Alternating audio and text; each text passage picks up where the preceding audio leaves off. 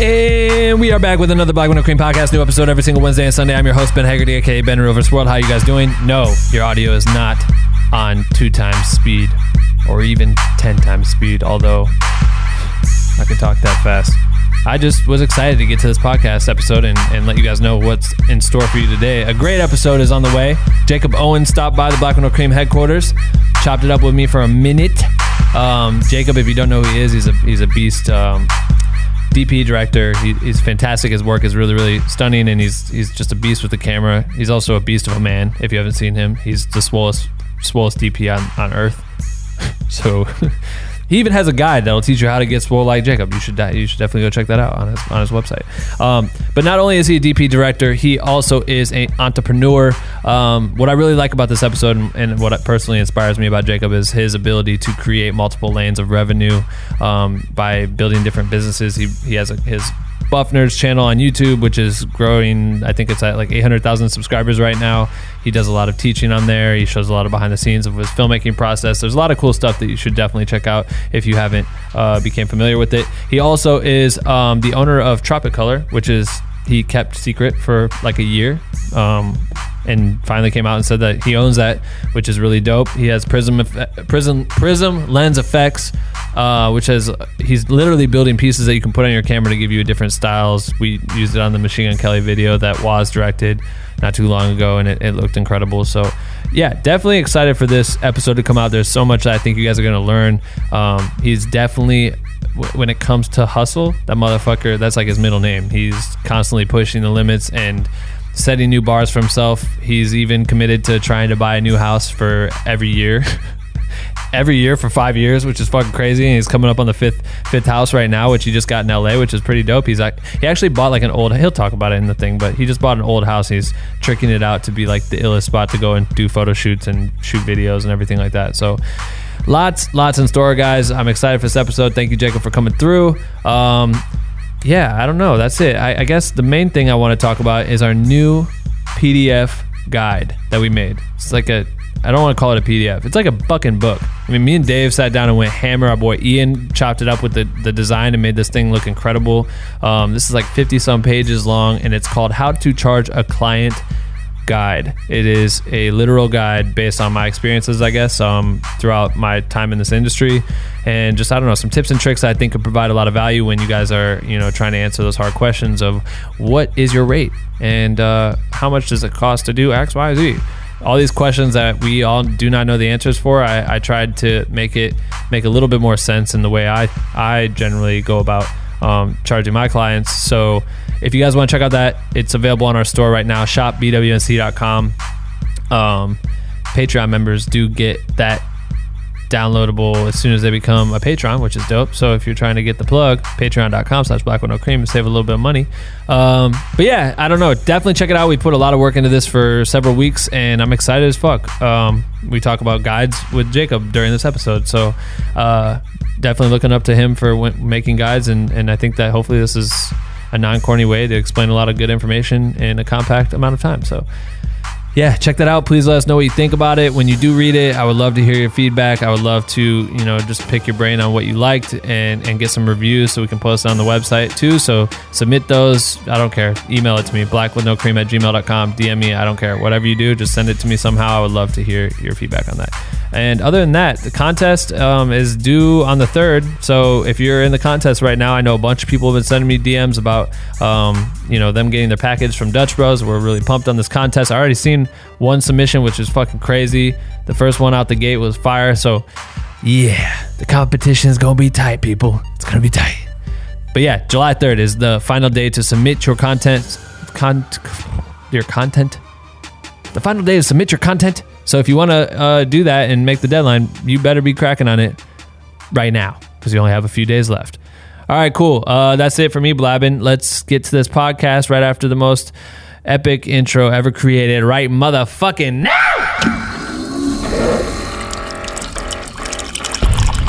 Attention. If you stop this podcast recording at any time, you will die. I don't want to die. Do you want to live? Yeah. You have 24 hours to share this podcast with 5 people or you will die. I'm kidding, you won't die. You're just weak shit for not sharing. And the winner of the best motherfucking podcast goes to... too. Black Window Cream. What do you think? It's so fucking dumb and so fucking Ben Haggerty. I knew you would say that. And we are back with another Black Window Cream podcast. New episode every single Wednesday and Sunday. Guess who's in the house today, motherfuckers? I am Jacob Owens. I've had you on the hit list since I started this shit. Dope. So that's like almost 2 years. Yeah.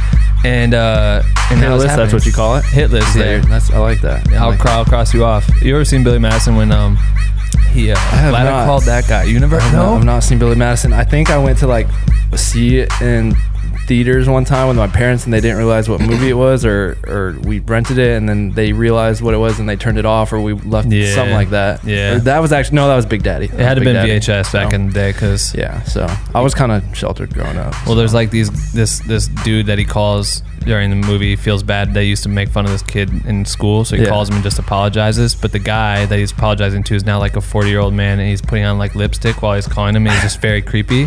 Later ends up sniping a dude that's next to Adam Sandler and wants to kill Adam Sandler, and he looks up and he sees the guy, and he just sniped this dude and didn't shoot Adam, and Adam just kind of gives him a thumbs up, and that guy gives him a thumbs up, and he's like, glad I called that guy. Wow. So I'm glad I called you. I'm glad I could explain Billy Madison to you.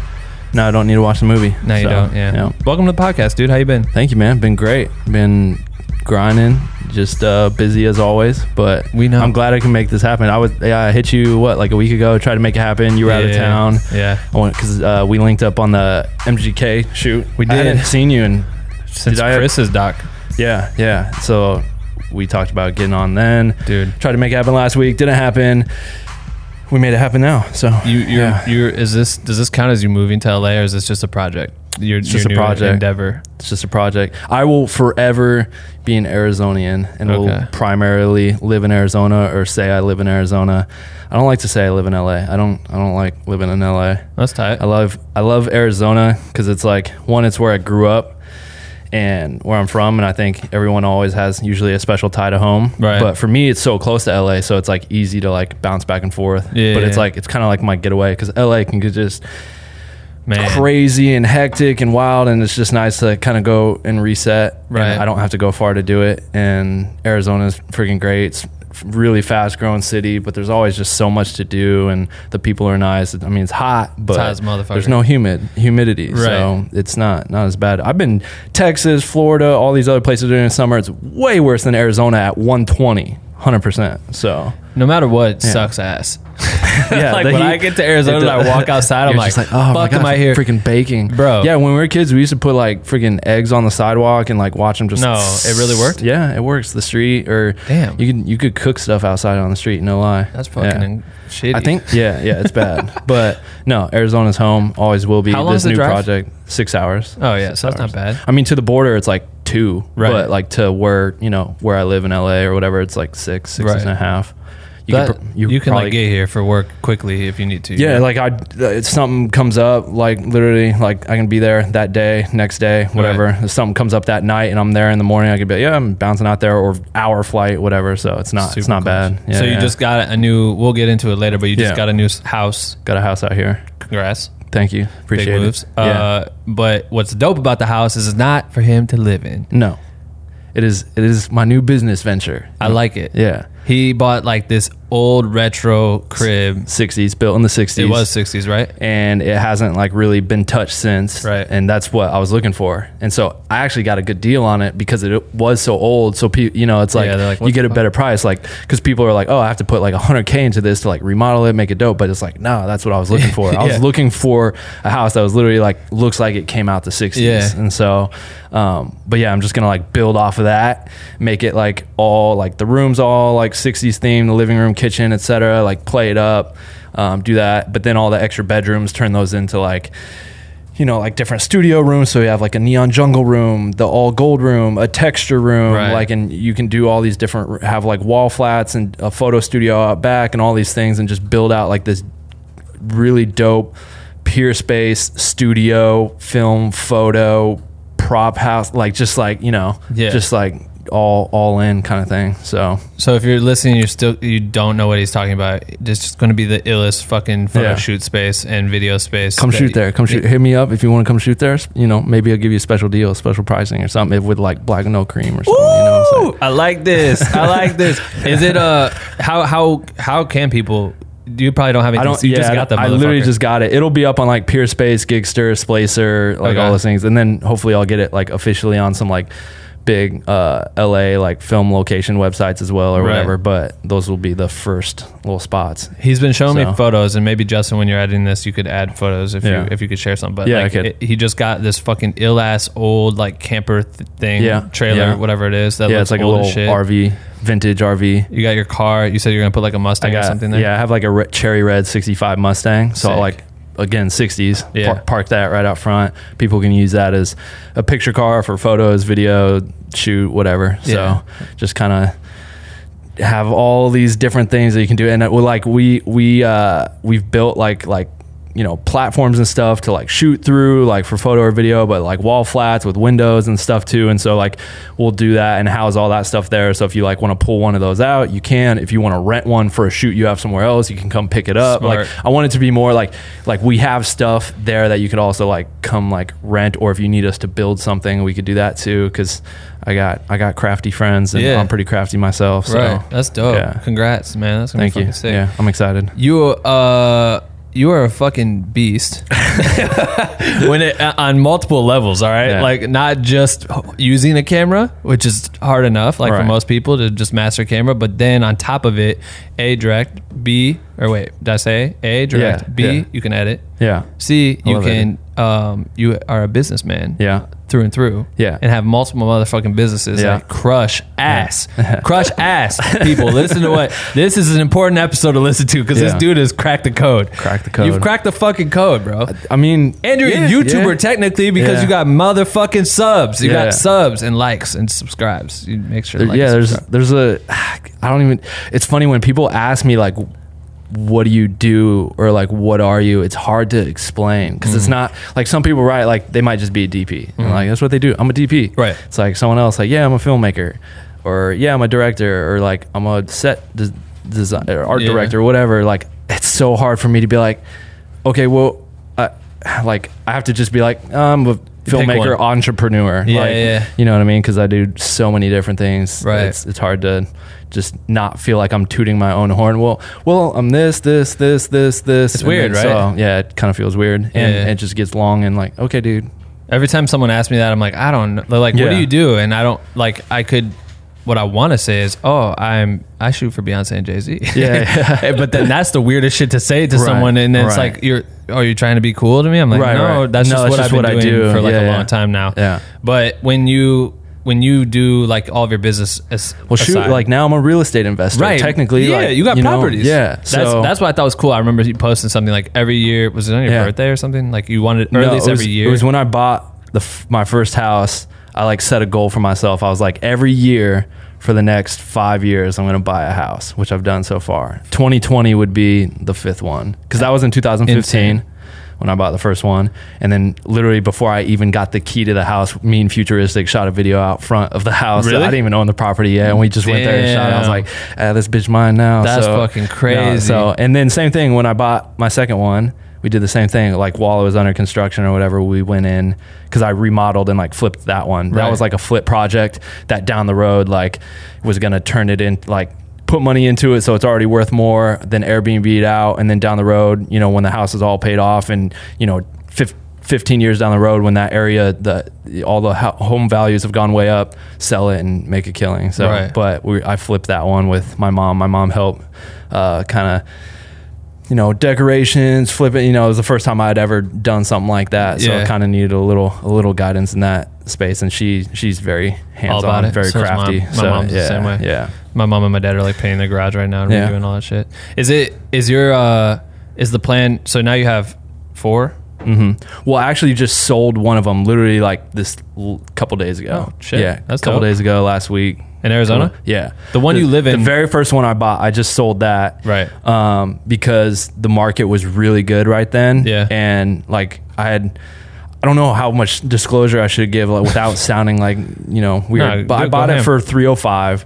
I had it for, you know, since 2015, so about 4 years. Coming up on four, I bought it like in the fall, so coming up on 4 years, and the market value was saying like around like 380, 385. So I was like, I'm gonna sell that and then put all that money into either a new property or also this new one, right, and like just turn that into now a business for myself. Yeah. Because this business with the property for like filmmaking photos or whatever can be way more lucrative than like an Airbnb could. With totally. Airbnb, there's like a ceiling. You can't like get past like a ceiling because there's only so many bookings per month because of how many people can stay there. And you know, you, there's not like with a shoot, someone could rent it for 16 hours and you're getting paid for 16 hours, but like you only get paid a night, you know, on Airbnb. It's like right, rent per night. So yeah, it's like I was just seeing like the options, like, oh, there's so much more potential over here. It's such a higher ceiling with this, you know, film photo property. Like, I'm gonna sell this one, put it into that, and then also buy like a new, like my next goal is Hawaii. So I'm putting that money into my little Hawaii house savings. You love that motherfucking freaking state. Love Hawaii. I've never been. 50, what? I've never been. I've been like 15 times. I know. Now. You have the most insane footage there too. Yeah, this is you being swollen like a fucking water hole. And I was like, look at this fucking guy. Bro, there's this photo that I took there when I went to Kauai, and I put it on Unsplash. If you don't know what Unsplash is, it's like a free photo sharing site or whatever. So anyone can like download your photos.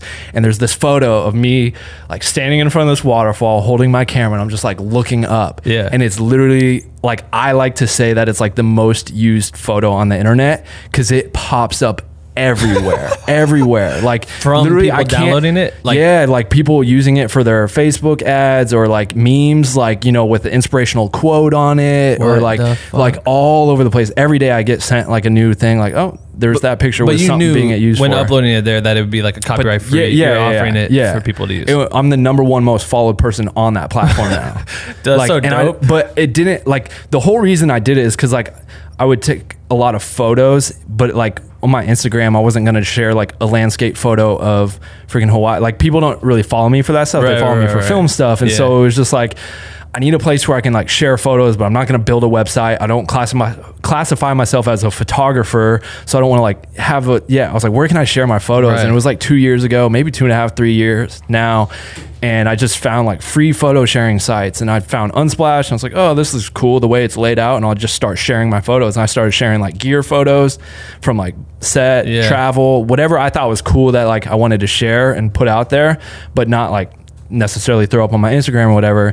And like all these companies started using all my gear photos for like their websites and ads and mailing list things. And like I was in a store in B&H, I was like an ad for a hard drive. Like, they had my picture with a camera, and like I started getting, then I was in a mall in South Africa, 20 foot by 20 with my camera underwater in Hawaii, and it was like, live adventurously. And it was like some ad for some like travel agency or whatever. So this is the biggest hack for brands. Like, if you're a brand listening to this shit and you want free dope photos, go to Unsplash and you can download anything and use it for free. However, I've been put on like a gay ad with my brother, like my brother. You like, and your brother? Me and my brother, like my brother's sitting on my shoulders, like in Hawaii again. And there's like a waterfall behind us, and like multiple times, like different like gay blogs or like ads have used it, like how to know your best friend's gay or like whatever. And it's like a picture of me and my brother. Like, it's pretty funny. Like, I don't care. People are like, bro, like you don't get mad that people are stealing your photos or using your likeness. I was like, I don't care. Right. Like, I don't care.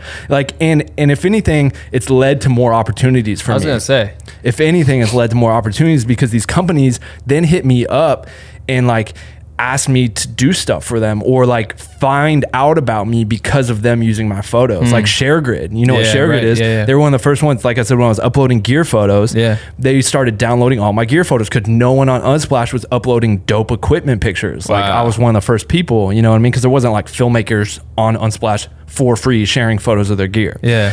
So they started populating their website with it, and they reached out to me, and then I met up with them, and then I did an event with in New York with them, with Red, and like then they let me on this one shoot. They were testing out the new Canon like cinema camera, and we've just always been close, and this stems from them finding the free photos. Yeah, and now I know both owners and have their numbers in my phone. Brent? Like Brent, he was just on the podcast. He was the one that reached out to me. Yeah, that's dope. And so then like I've had companies just straight up like, hey, we know like these photos are free, but we'd like to pay you for your photo. And like this the dopest photo I think I've ever taken, and it was on a GoPro. I was diving with sharks off the coast of Oahu. Snorkeling, not even diving. Snorkeling with sharks. Dude, it was the craziest experience ever. Yeah, like, no shit, there's sharks, bro.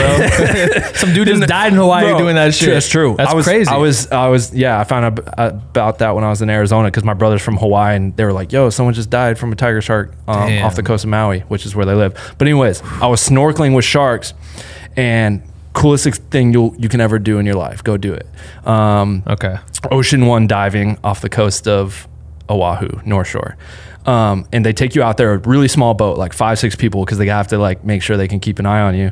And you drive like a couple miles off the coast, and they're just like, all right, we're here. And you can like literally see like sharks swim below the water. And they're like, jump in. And I just remember looking at my brother and like, bro, we're about to just jump in this water with sharks. Like, they're like, yeah, just jump in. And it was just like, just jump in. I was the first one too. And I just literally, you're like, oh my gosh, I can't believe I'm about to do this. And you jump in, and it was just like, poof, you go underwater, and there was like 40 sharks, and like some were big, like 10 feet. Like, and you're just like, it is the most like humbling, like just like, awe experience like you can have. Are you just like, bobbling at the top, or are you diving? You can dive down. Yeah, you can dive down. They're like they just want you like, so there'll be like a person in the water with you. At first it was just me and my brother, because the other people on the boat ended up being like too scared. They didn't want to go in. And so me and my brother in there with like 40 sharks, and the person, she'll be just kind of around the boat, and you look at her and you point down, she'll give you a thumbs up. She just wants to like keep an eye on you, and you just dive down, and you're freaking however far down you can dive, you know, it's, you know, your swimming capabilities, but you dive down, sharks all around. I have videos on either on YouTube or Instagram with, you know, me and my brother swimming with them. Holy shit. But I had my GoPro going back to Unsplash, and I just like went to the, like the surface kind of, and just under the water, took a picture. 'Cause there was just like literally looking down, you're just like, I can't even count how many sharks are here right now. Whoa, like they just don't attack you? No, they don't attack. I mean, they're just, you're not a threat to them, and they don't see you as, I mean, like they say they've said they've never had one incident ever. Like it's just, yeah, right. But no, the crazy thing is when we were going out there, they're like, oh, by the way, like, you know, when we're out there, like safety precaution, if you see, you know, all these sharks, and then they just start to like dissipate, and they like disappear, that means there's something bigger in the area. And I was just like, oh, snap. So the whole time I was just like looking out for these sharks, like, okay, they're still here. They're still here. 'Cause they're like, it could be a tiger. Like that's usually what they'll get. Like a tiger will come in, and it's a dominance thing. So like the sharks, depending on their dominance or whatever, their size and their rank, like they sit higher in the water or lower in the water. And, but like if a big shark comes in, she's like, literally you'll just notice all of a sudden the sharks disappear. And then like a few moments later, you'll just die. You just die. It's end. Like a tiger will come in, and she's like, if you see a tiger, like hold on to the rope on the boat. You can stay in the water, but just hold on to the rope on the boat. Like you can stay in the water. Like they swim down and like freaking grab on their fins and like glide with them. Like they're crazy. They're professionals. They've been doing this their whole life. But the photo that you got was about the sharks? So the photo was just a little GoPro above the sharks looking straight down. And it's my favorite photo I've like ever taken, just because every time I look at it, it's probably a nostalgia thing too. Right, totally. But every time I look at it, I'm just like, oh my gosh, like I did that. And it's just a really cool photo. But this company hit me up, like from Japan or China. They were running some campaign, and they wanted to use the photo as like their main photo for the campaign. Damn. And they're like, do you mind if we pay you $500 for the photo? I was like, no, that's the cost of the motherfucking GoPro. Sure. Yeah. So they paid me $500, and I'd never even know or see, I've never seen the ad or anything, but like people can use it for free, but you'll have people or companies hit you up and just want to either pay you just so that they're like potentially not, you don't like, just to make sure or whatever, but you can use them for free. And but I've had it lead to like jobs like that where like I meet with certain people or companies, or companies then reach out to me because they see my photos and like, oh, we'd love for you to do like photos or video, like we did research into you and we see all the stuff you do, like can you do a campaign for us, you know, like right, stuff. Totally. Or just someone will be like, hey, here's $50 for a photo, hey, here's $500 for a photo. So you just never know, like, and that's the biggest thing I've always told to like people who are like trying to come up in any industry, whether it's like, you know, a photographer, you know, a videographer, you're freaking a painter or whatever, like don't get caught up in like the money early on, like, oh, like I'm not going to put my photos up here for free. Like, look at everything as a connection, potential connection, potential exposure. Like, if I would have never put my photos up on there, I would have never met all those companies. I would have never got on some of those jobs. I would have never got paid by some of those people. Right. I wouldn't be the #1 most followed user on the platform. Like, I wouldn't that. And then one time I asked on Instagram, because I noticed like when I started picking up steam on Unsplash, that I was getting like more followers on Instagram, and I have my Instagram handle listed in my Unsplash thing, right. You know, it's just another avenue for exposure. Totally. And so I did a poll on my Instagram, like, hey, where have you guys found me from? Like YouTube, Instagram, Unsplash, other. And like the two biggest ones were Instagram and Unsplash. Like, that's and insane. Unsplash was like way up there. And like, I was just talking about that because that's what's so interesting is how I was talking to a friend I was talking to Cal Scrooby. He's booming on his YouTube now. Like, he's just been starting to get a lot of love on there. And I was like, yo, you have to treat that as something completely separate, because look at, like, you have how many people on the Buff Nerds YouTube channel? It's almost 800,000 subs. Yeah, it's like 785 or something like that. And what are you at on IG? 125. The difference is so crazy that these people love watching you for minutes on end, but it's not like clicking, or they just don't give a fuck about Instagram. Right. That's what's so different is that all these platforms are different worlds. Right. You know what I mean? You have to treat it like that. It's like even streaming services. You might have someone who like is all about like, you know, Netflix and watches their shows over here, but there's the show they love on Hulu, but they're not going to watch the show on Hulu. Like, I don't know. There's so many, like, you have to like again, I said, it's connection, like putting as many fishing lines out into the lake as possible, right? Because it's like, if you look at like just exposure or your growth or anything from like, it's like a giant lake. Like, okay, Instagram is one fishing rod, right? You throw it out there. Well, like, you think someone who has Instagram, Unsplash, YouTube, all these lines, they're going to be able to catch more fish because they have all these opportunities to catch those fish than one single fishing line or one single rod. So it's like, just using, you know, all the different avenues you can to gain exposure, or get your work out there, get your, you know, like, again, I never like was trying to like be a photographer or like get my photography seen. I just wanted a place to share like the photos that I wasn't going to share to Instagram and I thought were cool for myself. It's a great idea. And then it just friggin' took off for me. That's so crazy. I need to get back to posting on there. It's been a while, but I'm just so busy with so many things. It's hard to like, oh, what Unsplash photos am I going to take today? Right. Like, so let's just repost the fucking shark. See what happens. Shoot. Let me tweak the colors a bit. A little hue up.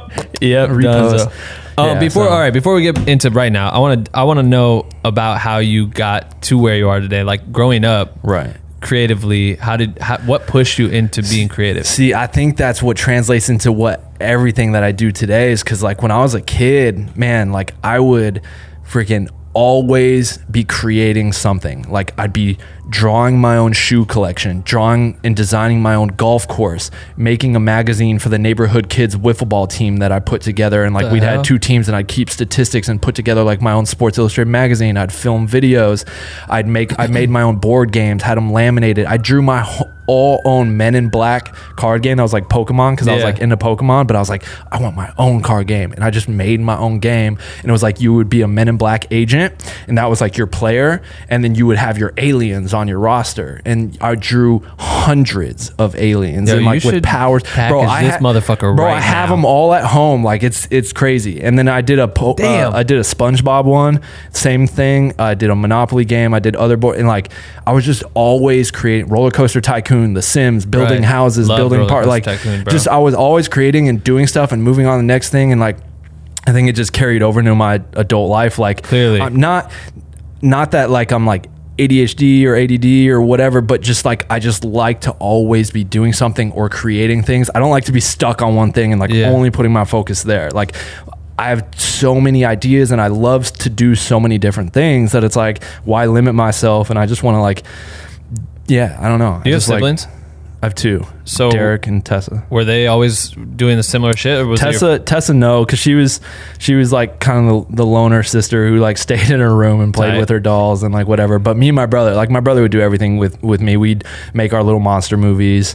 He helped me draw some of the aliens, although his art you know, his drawing abilities were not the strongest. So, you know, when you're looking at the cards, you're like, yeah, Derek drew that one. So it was kind of like you and your brother were like creatively active. Was it your family was like really pushing for this shit? My mom was just like, she grew up, her mom was an artist, like a painter. And so she always like had us doing arts and crafts and painting, and just, she even taught art at our school like a couple times a week, or, you know, every once in a while, just not on like, she was brought in by the school, but like she suggested it like, oh, you guys should have some, like an art class once a week, and I'm willing to teach it. Like one year for carving pumpkins, instead of carving them, we would go to the store and we got vegetables, and you would with like toothpicks like put lettuce on the head like it was hair, and carrots for the eyes, and like different things, and like just always had something like creative and fun to do, and was pushing us to like be creative, and like we'd build like Rube Goldberg things, cause like mess, like we were just, she didn't care if we made a mess, she just wanted us to like have fun and be creative and do what we want to do. Like even on our movies, like it's so funny, we made this little monster movie, and I asked my mom to play the part of a mom, and her son, she wakes up and her son's been mauled, and he's just like, it was my friend Nick, and he was all bloody, and it's so funny watching the home movie. She just comes out, she's like, oh my gosh, Nick, no, 911. And bro, when we watch it to this day, we just die, and she can't watch it, but like she was like down to like helping me out, and it's hard to watch myself there too, because I was taking myself so seriously. I was like the detective, but like also like directing, and so if Derek would mess up on the camera, I'm like, cut, like it just like just yeah, it's funny. Where did you grow up? In Arizona.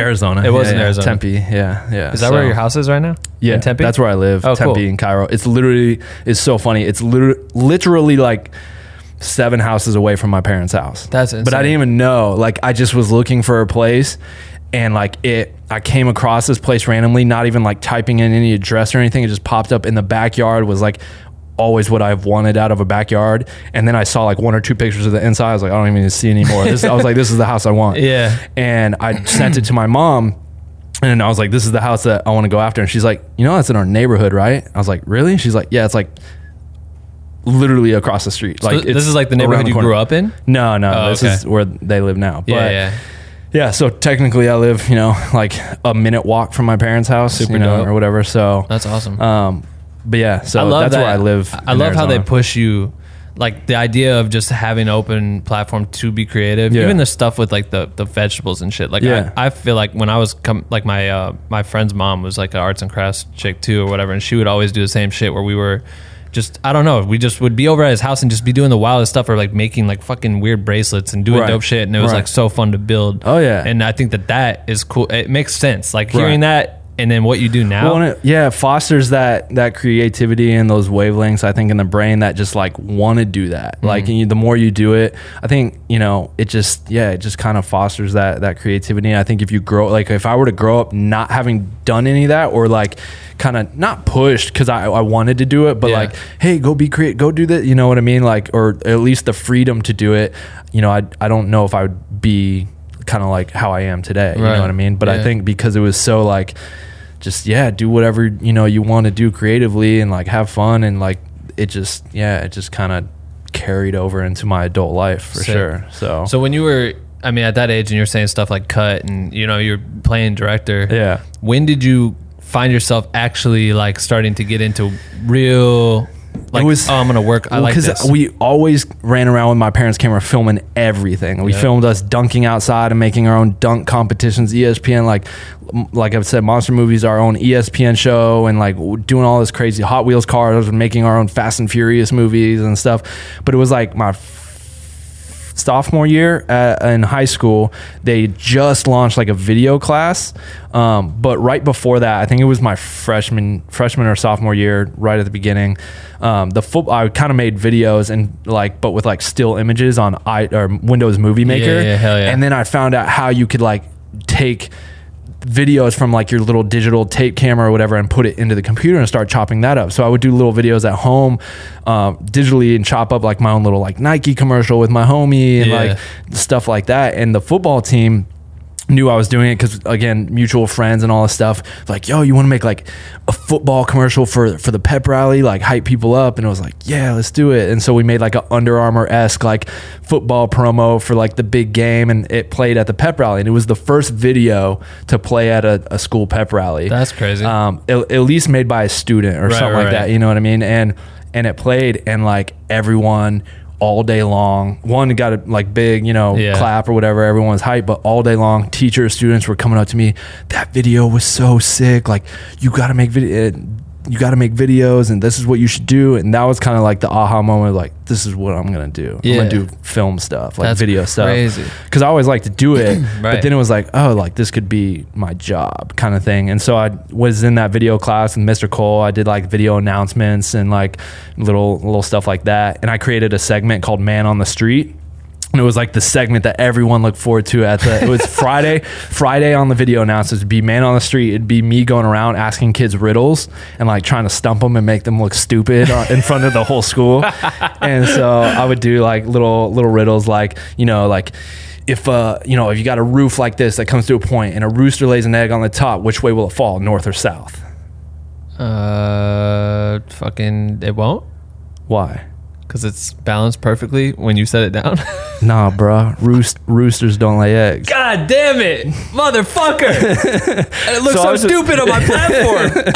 So I would just do stuff like that and like just, and BS. Yo, that's hilarious. And so that was like, you know, kind of my thing in high school. And then I went to ASU for film school. Oh, cool. And, you know, I just wanted to stay close to home. I didn't want to go far. And I always wanted to go to ASU too. And it was like literally like 5 minutes away from my house. So it was like, I'd be stupid not to go here. But in high school, did you know about their film program? Like, did you? It was relatively new. It was only like 4 or 5 years old. And it was like, okay, it wasn't like established or anything, but I knew they had it. And I was going to go there for that. Again, I'm so like, I grew up and still am such a homebody. I don't like to be far. Like the last thing I wanted to be was like really far away for college and what, like I wanted to be close. Like I like being close to home, and I had trouble staying the night at kids' houses when I was little. I'd always call my mom at, you know, late at night, come get me. Like I just didn't, I wanted to be home. So stayed home, went to film school there. And then that's kind of where things started taking off for me in a little bit, where I got my first little Canon HV30. It's a little tape camera DV, little mini DV or something like that, and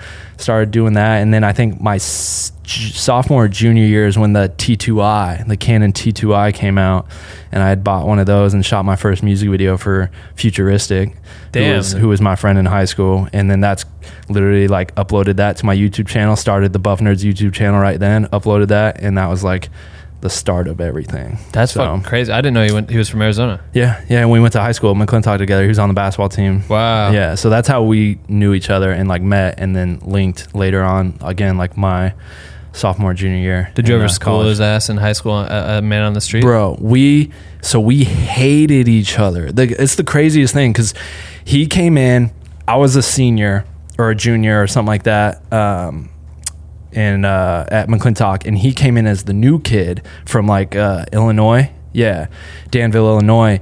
And we had open gym, and me and him, because he was the new kid and I was like co-captain or like just high up on the team or whatever, and we got into it because he was talking hella stuff. And it's funny, my dad went to everything, and he even went to the open gym, so he was like up in the stands, like the only dad just really at open gym just watching, you know what I mean?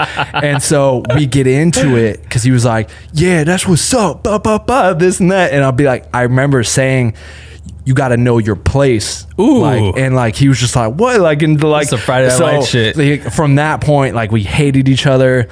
He was a grade below me. So he was on Derek's, my brother's like JV team, and I was on varsity. And, but our house was like the house everyone came to. And because my brother was on teammates from his team would come to the house, teammates from my team would come to the house. And there was just always, we were playing basketball and doing stuff. And so he came around enough to where it was like, finally, like, oh, you're cool, whatever, like squash beef. But it's not like we're like best homies or anything. But we ended up like being like, all right, you're cool, like you're straight. But and now we're like great friends, business partners. We, you know, for years we're grinding on YouTube and putting out hella, probably hundreds of videos, you know, and whatnot. But it all started from a deep-seated hatred on the open court. That's hilarious. Yeah. That's so you gotta know your motherfucking place. The closest, I've never been in a fight. I'm not like, I don't ever want to fight anyone, but the closest I've always come to being in a fight was on the freaking basketball court. Uh-oh. Just on the basketball court in general, because people get heated. They do. And I'll never be the one to get like heated first, but if like someone's like doing or saying something, I'll be like, bro, just chill. Yeah. And then that take like, what you mean fucking chill? Yeah, like this and that. And then it starts something. And yeah, so I remember going to like the rec center, and there was a kid, like I was in this weird middle stage where I was transferring from Catholic school to public school. Yeah. And so there was another public school that was like our rival, and I was like just transferring, and this dude from the other school who's now like, I'm super cool with him now. Like I just saw him during Christmas, and he's just like, yo, you're killing it, blah, blah. Yeah.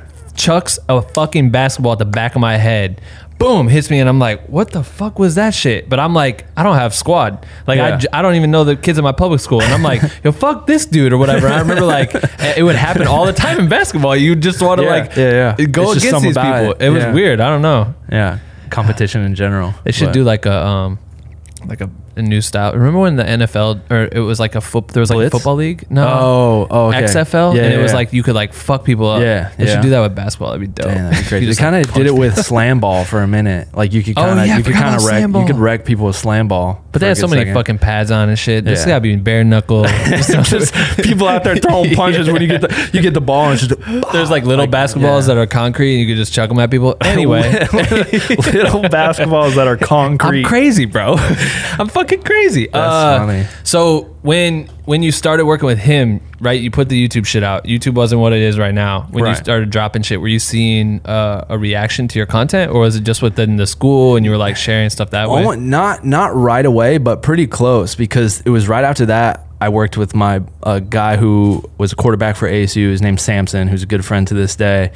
He was doing music, and he saw the first video I shot for Futuristic on Mill Ave, which is by ASU and whatnot. And we did a video, and then he told me about this kid. He's like, yo man, there's this really dope kid from California, Ventura, California. His name's Kyle. Right. And he goes by KID. He doesn't have any videos or anything, but he's dope. Like they're like from like basically the same neighborhood. So I reached out to KID or Kyle on Facebook, and was just like, yo, I'm coming to Cali with Samson to shoot a video. Like, would be down to like shoot, like, I love your music, what Samson showed me, I'd love to shoot some videos for you.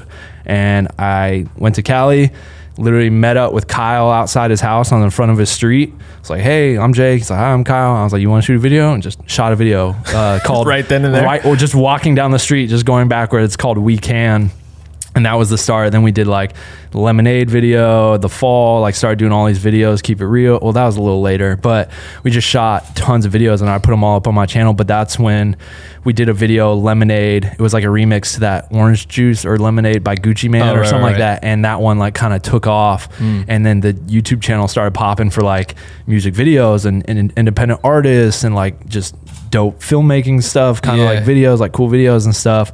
And like then I'd work with other artists, and like David Morris at the time, DY, and Sam King, SK, and like other artists. And it kind of became a cool like independent music video platform early on. And that's when I like it started taking off pretty quickly. And I got into beef with my teachers in film school because I was ditching class like to go shoot videos like in LA or whatever, and they're like, I could fail you right now, like. And I was like, I'm doing what I came here to do. Like, it was crazy. I didn't have a good film school experience, and just some wild stories, like the one I have to tell. So again, that guy told me, that professor called me into his office hours, told me he could, you know, fail me because I wasn't following his curriculum.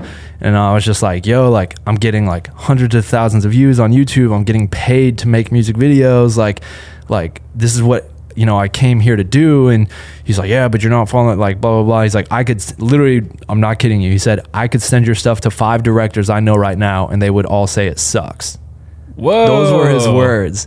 And like, I just remember thinking like, okay, go ahead. Like, it doesn't suck, or I wouldn't have. And I remember that I was like, so then why do I have 300,000 views on this video? And like, I showed him the video. He was like, wait, what? And like backtracked and like said, I don't know. And so we had like fucking bitch. And so like the alternative to making your film for the like your senior project was to make 3 music videos, and no one was doing that. Was like the alternative look down option. Like you make a film, you don't make it. Right. And I was like, I'm just going to turn in 3 music videos that I'm freaking getting paid for. Yeah, like, so exactly. I was like, screw this. So that's why I wasn't like following his curriculum. And, when we ended up showing like our final projects or whatever, he ended up apologizing, saying they were really dope. I think it was Sam SK4MC Highlights, DY, New York Times.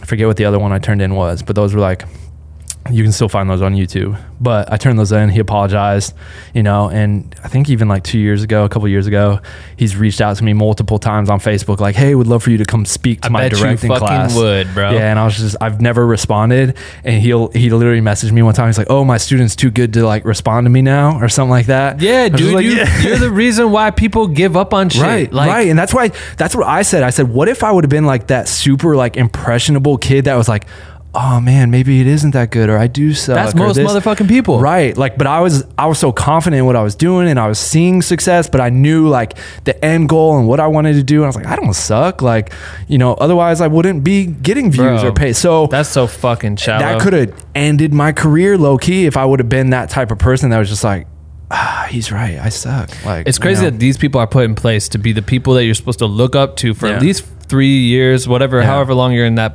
program or whatever. And you hear stories like that all the time too. I've heard stories from other people like that too. It's crazy. I'm down for like a hard mentor that's like gonna make you work and, "Yo, this isn't your best work. Do it again." And you're like, fuck. I'll never tell someone like, "Yo, this sucks," or "You suck. You'll never make it." No, there's just like, different ways you could do this. Or and you never know how someone's going to improve or progress. Like, and so to just shoot someone down, cut them off at the legs like that as a teacher specifically, not even just like as another human being who's a troll or like hating, but like a teacher who's, you know, teaching you or trying to coach you through life and school, like to say that is kind of mind boggling to me. So, hey guys, I just wanted to take a quick moment to, you know, stop this amazing episode. Shout out to Jacob Owens again for hopping on here. I'm really proud of how many solid guests we're getting on this podcast, but I just want to remind you guys again that our new How to Charge a Client guide is now available online. So if you guys want to get that, shopbwnc.com. We're super proud of this this guide. It's incredible. I feel like it's very, very, very, very fucking helpful.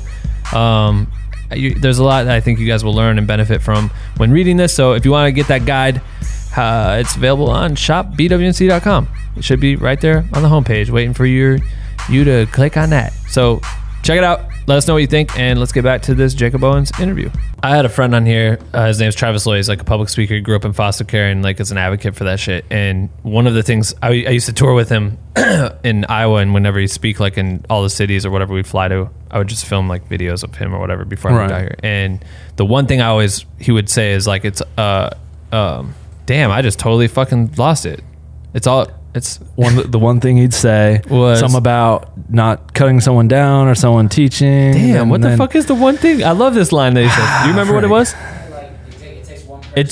It's one person. Maybe it's like, he says it cooler than that, but it's all about, it's like one person can like make or break everybody. Right. Yeah, and for him, everyone would always tell him like, yo, because he grew up in foster care. He didn't have any guidance, whatever. It was like very rogue. They're like, you're going to be dead or in jail before you're 18. And he got done. He had probation because he did some illegal shit or whatever it was in probation, did all of his community service, did all this stuff, and actually started turning a new leaf. Like he was working for the city, good. And the last day, the officer dude wrote like, was like signing off on the papers and gave it to his like aunt or whatever. Right. And he handed off to the aunt. He goes, "We'll see you here in a couple of weeks." No way. And he was like, what the fuck? Like he felt like very charged up. And then this dude was like, "See you soon." And like that one person like changed his whole mental. Like it changed everything that he had just learned from a person that's supposed to say like, "Yo, go be the best version of you." Right. And then he talked about later on, like another teacher wrote, "See you soon." Yeah, grabbed him out of this school and like gave him an applause for being like the best student or the most like achieved student through that year. It was like, we just always do this. We just want to tell you you're killing it. And like that changed his whole life. Right. And you never know who's going to fucking shift your mental, bro. That's so fucked that teachers do that shit. Yeah. That's fucked. That's so fucked to me. I hate that shit. Yeah. Yeah. I had more experiences like that in film school too. So it's just... Yeah, it's interesting. But so having struggled with that, like clearly you took a rogue route, which in my opinion was the best route possible for you. And I think one thing that school systems lack is real world experience. But how crucial... That's what I always tell people. Yeah, like just go get the experience. You don't need film school. Because I have people messaging me and be like, "Yo, should I go to film school?" And it's like, if you have the money and the resources and it's not going to like be a burden to you, sure, go do it. Like, because you never know what connections you'll make or what you'll learn. Right. But if you're like, if you have to struggle to make it happen, no, just go get that real world experience. Try and message people, get on set, make connections. Because like, it's all it takes. Like, I mean, I've had people who reach out to me who then like have done stuff for me and then connect with other people and are like killing it now and doing great and didn't go to school or whatever. And so it's just, it just depends on your situation. Totally. You know what I mean? So yeah. So when you started growing your channel, right? What I think is super cool, what you've been able to do, and I think this is something that this is going to be the shift to me, in my opinion, is creating content, right? So you're directing every day out here. Every artist wants a video, and they always want to spend the least amount of money on that shit. Yeah. Hey, we don't have very much money, blah, blah, but we want a bunch of fucking ideas to come out of this fucking $20,000 budget or some bullshit. What I think is cool is that you have found a way to, and so did Cole Bennett, right? With this Lyrical Lemonade shit. You've built a platform where it's also a distribution platform where you can upload and do a video. And in my mind, what I've always thought, or at least I use you as an example, but I just guess what your way of doing it was like, all right, cool. If this artist doesn't have a lot of money, it is what it is. I'm still going to make the video. I'm going to make it happen, but I get to put it on my channel where I can reap the rewards of ad revenue, and you could maybe do, I don't know, whatever. Yeah. I mean, that's what I did early on. Like Futuristic was never paying me for videos. Right. I ended up getting paid on the back end. Like when the channel started popping and I started getting all the ad revenue, same thing with like Kyle. Kyle didn't have money to, I mean, be paying me for videos, and he was just a 16-year-old kid, like, you know what I mean? So, and if you don't know who Kyle is Super Duper Kyle, and he just had one of the biggest fucking hits on the radio last summer. I spy with my little eye. Yeah. Yeah, Kyle. Love Kyle. Yeah, catchy as fuck. Homie for life. Yeah. So, yeah, I mean, and same thing with him, and then some of these other artists, like if like I would do like discounted rates at least, you know, or something, and then it goes on my channel. But it got to a point where they just wanted to put it on my channel because of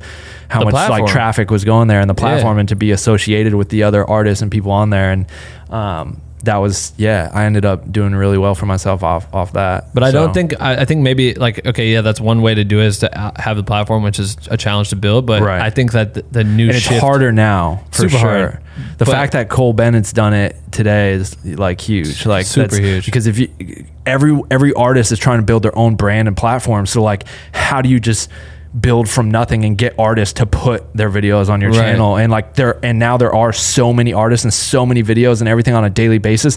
How are you going to get the views to those videos? You know what I mean? Like to where you're getting enough money, you know, on the back end, like, and to make up for your time and whatnot. So it's like, I don't, you know, I'm not going to say it can't be done today, because I never say that, but it's definitely way harder than it was even friggin' 4 or 5 years ago. Yeah. So I feel like maybe one route is like a respect the shooter move that everyone needs to try to push on the content side, creating content for the artist. But in the sense of, I still am mind boggled, right? Like when, I remember we did like a Chris Brown music video, and it was like, it was cheap. It was like, it wasn't cheap. He was the featured artist, and it was like $30,000 probably or some shit, right? You do this video, $30,000. Everyone is bending over backwards to make this video fucking happen and make it like come to life. And and then the video drops, and the video gets 1 billion views. And I'm sitting there thinking, all right, everyone has done enough research to know somewhere in between 2,000 to like 7,000 is the average ad revenue you make on 1 million views, right? And that motherfucker got 7 billion views. So why was the budget 30? That's small. Yeah. Why is it that? Right. And then why does the fucking producer that wrote on that shit, the engineer that wrote on that shit, whoever, the one-off fee, they get their like 10%. Bro, I've talked about that all the time. Like, because producers are different. Like on music producers, like they can get back ends of royalties, like the sales and royalties. Yeah, of course. Video people don't freaking get that, and they're cool with it. No one's thinking like, why the fuck is the producer doing that? For the longest time, I've been like, this is such a problem and such an issue, because it's like you bend over backwards to do this one-off fee that you get, and that's it, and you don't get any back end from your creation, bro. You know, you put out one, if you produce one song and you got like a fucking sliver of that that pie, and that becomes like a #1 bestseller and gets millions and millions of impressions or whatever, people buy houses from that shit immediately, like one song. Well, Kyle even said it in one of his lines, like on the I forget what song off the album, Space Moon something or whatever, and he says like that was all the homies just bought whips, and that was just off one hit or something like that, you know what I mean? Like one hit, like that's, but what the fuck? Like what the fuck? 1 billion views times say 3,000 on average. Yeah, do the math. I don't know what it is. I don't know. A shit ton of money, way more than 30,000. Yeah, way more than your 5% rate or your 10% that you get from the budget 100%. As a director or whatever. It's a problem. It's unreal to me, and it fucking frustrates me. But all right, anyway, that's just a rant. Yeah, I feel you though. I feel the passion behind that rant. Right? Yeah, I feel you, brother. I think we got to build like a, not a union, but like a little coalition where we fucking change the game of that shit. The two starting founding members right here. Let's go hammer. Okay, sorry, dude. I'm so all fucking good, pissed. I could tell, man. You're just flushed right now. Yeah, anyway, we could talk about that for fucking hours. So, okay, so you start directing for those dudes, right? When you build, like, when did you hit your first 100,000 subs? Dude, I don't even know. Yeah, I don't know. It was...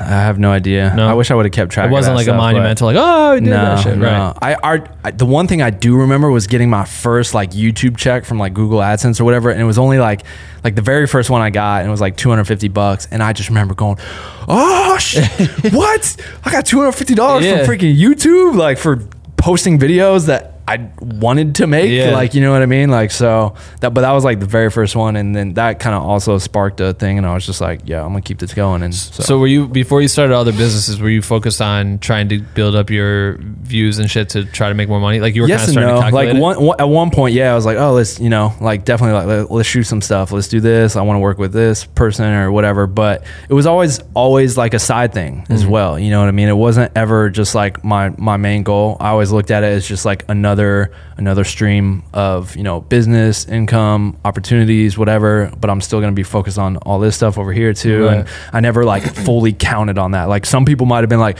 oh, I'm only going to like focus on YouTube or only do this. And I always kind of like was like, at some point that's going to die down or it could stop or the money drop way off. And if I'm turning down all these other gigs that aren't for my YouTube channel, then what happens when that work potentially stops and YouTube stops? Right. Then I'm screwed because then I've kind of burned those relationships or just haven't upkept them or done jobs, and now this is done.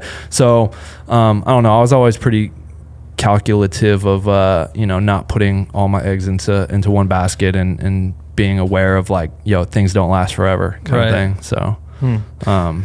So did that? And it didn't, at some point, like all the artists that I was working with were getting signed, and then, you know, they're going on their own channels or Vivo or whatever. And then, you know, it just got to a point where it's like, music videos don't go on there anymore. Now I just use it as like a filmmaking platform to inform people to do like helpful videos, reviews or behind the scenes content of my projects that I am doing or hired for. And like, so now it's more like a filmmaking based creative business as well, business and entrepreneurship, talking about like the different things I do with my houses and just outside of filmmaking too. So now it's more that, and it's not really about music videos anymore. Do you see yourself ever putting music videos back on there? If I'm allowed, you know what I mean? Like, what do you mean? Like if the artist gives me the go ahead, like if I do a video for Futuristic and he puts it on his channel and then like 2 weeks later, I'm like, yo, can I throw it on mine? Like, sure. Right. But again, I don't see revenue from that because now it's being claimed, you know what I mean? That song. So it would have to be like some independent artist who isn't claiming their music via like through whatever, you know, TuneCore or YouTube and like, but I would have to like pop them off, or they would have to pop off for that to like do anything for me.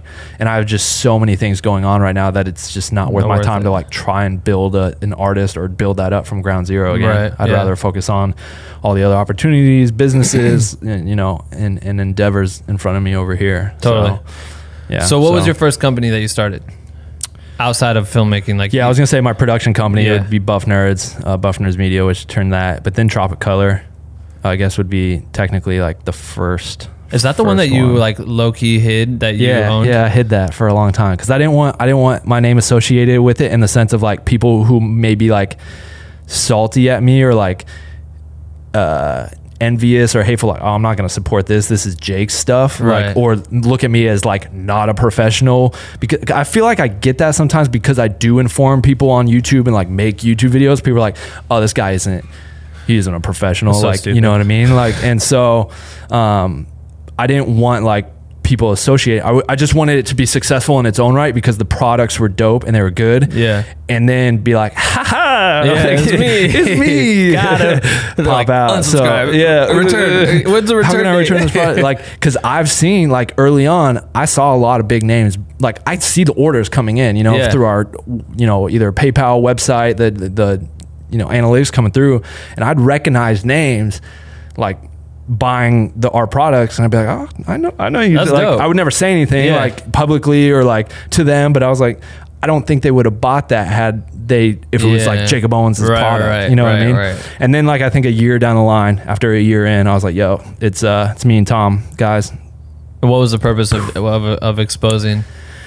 Just to let, I mean, it was, at that point it was successful and it was good. And like, it was doing well and it was like somewhat, I would say somewhat respected. And so I was like, okay, now I can come out and be like, hey, this is me behind it. You know what I mean? And then use my extra bit of like, oh damn, because a lot of people, you know, they follow me for stuff, and if they want to support me, and if they knew, maybe there was a lot of people who weren't purchasing from it, but now because it's like, oh, this is Jake's company, boom, I'm gonna support him, like I'm gonna get this stuff. Everything he does is dope or whatever. So it was kind of that, also that extra bit of like, yeah, like I'm behind it, you know, kind of thing. Totally. But yeah, I just wanted to kind of like not be like, hey guys, this is my new company. I just wanted it to be successful on its own without being attached to me before being like, yeah, it's me. So do you think that having put in the effort to build that without anyone knowing who you are, but like what you did was cool because you'd always make it look like you were sponsored by them, or you were like, I was like an ambassador. Yeah. How did you see, I don't know, what'd you do, like referral codes or something at the time? Yeah, I had like a referral code, so it'd be like, yo, use Jacob20, save 20% off any Tropic Color products, like they make the best products in the game. That's what I would do. It's so fucking smart. Yeah. I love that shit. So it's so dope. So then having a production company, right? Well, I think it's cool what you do is you are the king of BTS. Yeah. Like you have... Appreciate that. Always something that shows what you just did. Right. Like, which is fucking fly. Like, you've built like an army of people that work with you. And the BTS isn't garbage shit. It's like fire BTS, which I think is cool because then, like you said, you find these people and then they grow on to do dope shit. Yeah, 100%. And a lot of these people who have done BTS for me are doing awesome things now. You know what I mean? Have gone on or met, like Jordan Wozi was the very first person who he hit me up on Instagram and wanted to do BTS for a couple of my shoots. I had him do BTS. Futuristic was looking for like a tour videographer, photographer at the time. I was like, yo, there's this kid who's doing BTS for me. He's pretty good with the camera. Like took him, he went on like 2 or 3 Zach's Futuristic's tours, then Machine Gun Kelly's tour, and boom, you know what I mean? Yeah. So it's like, but freaking, he's doing BTS for me when he started. But I love it because he was on the podcast and he like told that whole story. And oh, really? I think that's super valuable because it's like, you never know how that's going to... That's what I'm saying. It's connections and getting out there. It's the real life experience, and that you can't get that from film school. Right. You know what I'm saying? But like you just connecting him with whoever at the time, he goes on and does XYZ. And then what was the last video I just saw you on was Machine Gun Kelly's video, which he was like running a bunch of shit, and you were B-Cam, and you do know Andrew, but like if say you didn't, you probably still would have been at an advocate. And you did Waz's video for the other MGK video. The Hollywood horror. Yes. With my new filter, kaleidoscope filter. But literally, you came in and shot just that with just that filter specialty camera, just for those like kind of trippy visuals. They wanted to get like the DP Taylor Randall wanted to get like trippy, and he was just like, "Yo, like, does your new filter fit on like 105 millimeter anamorphic lens?" I was like, "No, like we only make it 77 millimeter. I have like step up, step down rings, but I was like, I can bring it in on my Sigma like." Cine lenses and run it on my Red as like specialty cam, shoot 8K, like that should be plenty of enough information for. He's like, yeah. So showed up there. I didn't even know Waz was directing it until like he told me the day before. He was like, oh, by the way, here's the treatment. See you tomorrow. And I saw it said like, you know, treatment by, really, and I was like, oh, that's pretty crazy. Yeah, so, that is crazy. But yeah, showed up, shot like specialty camera, trippy visual effects with that. It was like the first time I had used the effect on the filter on a video, and then we launched. Pre-order a little before that, but yeah, that's what I have to, after this I have to go down to the warehouse and send all those pre-orders out because we're finishing up making all those right now. Nice. So yeah, I'm excited that for that stuff. It's fun to just create freaking things, dude. It's funny, I have people ask me, and also like Tom's friends ask him like, yo, like how's Prism Lens Effects doing? Like, you enjoy it? You like it? He's like, yeah, like it's dope to like get a break from doing this all the time and go over here and make something with your hands and create something that you see people out there in the world using. Like seeing all these orders coming from China and Japan and Germany and Australia, and people all over the world want to buy your product you made and use it for their content. So sick. There's nothing doper than that. So like, sick. Period. Like, so it's fun. Can you talk more about him, Tom? Yeah, like, so Tom he DPs. That's like his main thing. And I met him when I like first moved here, like probably 2 months in, maybe a month in, I don't know. And he had just picked up a Red camera, like Red Raven at the time, 4K. And like I had him shoot a video for me, and we like clicked, and we were like cool, and he just shot, he like DP'd everything from there on out for me. Oh, dope. And we just became really good friends, and like we've just forever, we've, you know, as we've shot throughout the years, we've had ideas. Like I still have so many ideas for things, but anytime we come up with an idea for something, it's like, yo, let's build it, let's make it, let's turn it. Like that's where Tropic Color came from, that's where Prism Lens Effects came from, that's where some of these other things we have on the horizon come from. So who's your partner in all this shit? Aerial Stock came from. Yeah. Wow. Yeah. That's so all crazy. Of them, like me and him just team up on all of it and just do it. You know? Lives out in LA? Yeah. Nice. Yeah. He lives out here. He's very like, he's just, yeah, but he's a DP, but he's also, he's great on, you know, just like, again, very, very crafty dude. He's smart dude. And so, and just good person too. Right. Like that's the other thing, you want to team up with people who have the drive and hunger that you do, because that's where, like, otherwise you end up like doing all this work and this person's kind of reaping off of that or not pushing it to where you could go if you guys both had, like, we both push each other, we both work really hard, but he's also just a really good dude. Yeah. You know what I mean? And that's important too. It's someone that you can like trust, and especially when you're going into business together, like, you know what I mean? Right. Super important. Crucial. Yeah. So how important is it to create several different avenues of revenue? It is the most important thing you can do, I think, because like at the end of the day, like I said, like at some point something is going to stop, like or end, in my opinion. And a good example I look at, you know, you have these people who work for companies in 9 to 5, and one day that company shuts down, they're out of work, they're out of job, they lose their home or whatever, because they don't have something else to back up. And I look at even my uncle was directing, I didn't know this till I was late, like 18 or 19. He was a director in Hollywood, second unit director on Mummy Returns, Van Helsing, big movies. And by the time I found out and was old enough, I went on the movie for 2 weeks or a week and a half, G.I. Joe. It was like $250 million budget. Like the one like 5 years ago? Yeah, I met like Channing Tatum and all that. He was the Marlon Wayans and stuff. And I was on set, this huge studio, like huge movie. And he was doing movies like that. And then one day it just stopped. And like now he teaches at Azusa Pacific, and he's a great filmmaker, but it's like, he didn't have anything else. And so he was out of work for a while and then had to get that job. But like, he was working heavy in the industry for, I don't know, maybe 15, 20 years, maybe more than that, honestly, actually, because he got into it right out of USC film school and was just in it. And one day it stopped. And so, and it's just good for a peace of mind too, for me, knowing like, okay, I can choose what jobs I want to choose. Right.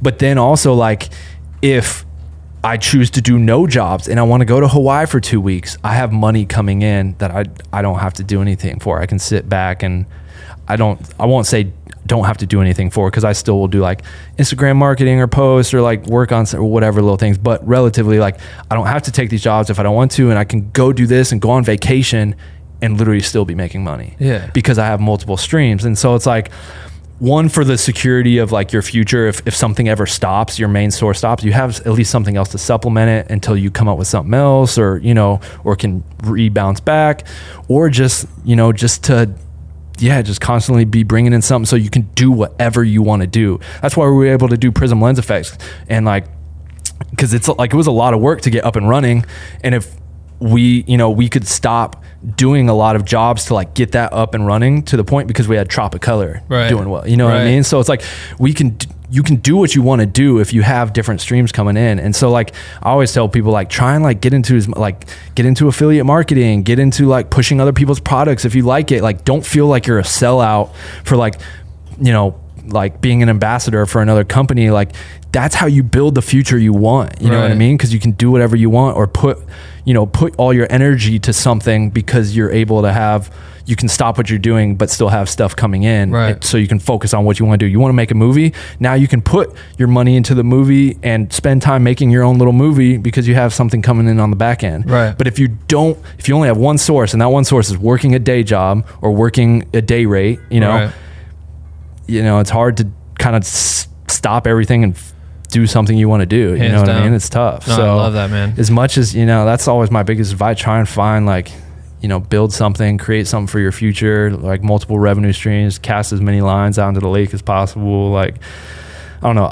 I'm able to do what I want when I want. And that's all just because of, you know, building the different streams and stuff, real estate, like, you know, and that's what I look at that as my retirement too. Like this house that I just bought, hold on to that till it's paid off down the road when the Cali market's up even more. And it's like, it's all paid off. And I decide, oh, I'm gonna sell this thing and I can make just a huge chunk of money just from selling this house. Boom, there's my retirement. Because when what we do, there's no 401k or this or that. So it's like, you have to think like that. Yeah. Like, and I don't know if a lot of people do, or just, it's hard work too. You know what I mean? It's not just going to just like happen and fall into your lap. So, well, I think it's what's interesting, especially like talking about not having a retirement fund, not having insurance, all this shit. You have to invest in all that stuff. Right. Yeah. And what I see happen to a lot of people out here that aren't thinking the way you're thinking. I feel like you're a huge motivation for me, especially with Black Window Cream, as we try to build this from just me trying to be like, oh, I have a lot of cool friends that do dope shit. I should talk to them.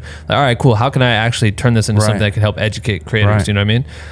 Now looking at the way you do it, I'm like, yo, the way you move with all these different endeavors is so sick to me, and it makes too much sense because people get pigeonholed all the time into doing one thing, and like you said, it can end tomorrow. You know what I mean? Like people were on Vine fucking living their full life, fucking making dumb money, and then all of a sudden, boop, it's gone. You know what I mean? It's just gone. And if you didn't move your fans to somewhere else, you're fucked. 100%. I think the way you strategize that and the way that you've been able to, you know, level up in multiple ways is setting you up for a long future, obviously, and that shit can just keep getting bigger, but having that umbrella is so key. You know what I mean? Yeah, because what if my uncle, there's so many new people being introduced to video all the time and becoming new directors and whatnot. Like, what if one day I'm no longer cool to direct a video? Like, oh, your content's not dope anymore, or there's just the newer, cooler, or hotter cats, or use music videos for hot Instagram models, and then all of a sudden you're 45 and you're fucking creepishly shooting I don't know, arsenic fucking Instagram videos. Right. What the fuck? But what if no one's booking me anymore, for videos, and it's like, shoot, that's how I was making my living. Like, what do I do now? Well, I already got all this other stuff, so I'm good. Yeah, you know what I mean? And then I can find another new way to make some money. But if you don't have that, other thing, it's a scary thought. And so even so early on, I remember when I was at the height of me making money on YouTube, I never spent that money. I always saved it because I was like, YouTube could die one day, or I could stop making money. What if something happens? So my mom, because I remember my mom was saying something. I was like, no, I don't want to ever think of that money as money in my bank. Right. I have that to spend. Right. That's going somewhere where I'm not going to touch it, because you hear so many stories of even just celebrities, athletes, they're boom, they're popping, they're killing it in the NBA or whatever. They're making all this money. They're blowing it on cars, clubs, this, boom, knee injury, out, cut, boom. Now they're freaking working a bar somewhere in Chicago. You know, you just don't know. Yeah. And so I even said that early on when I was still living at home before I moved to LA.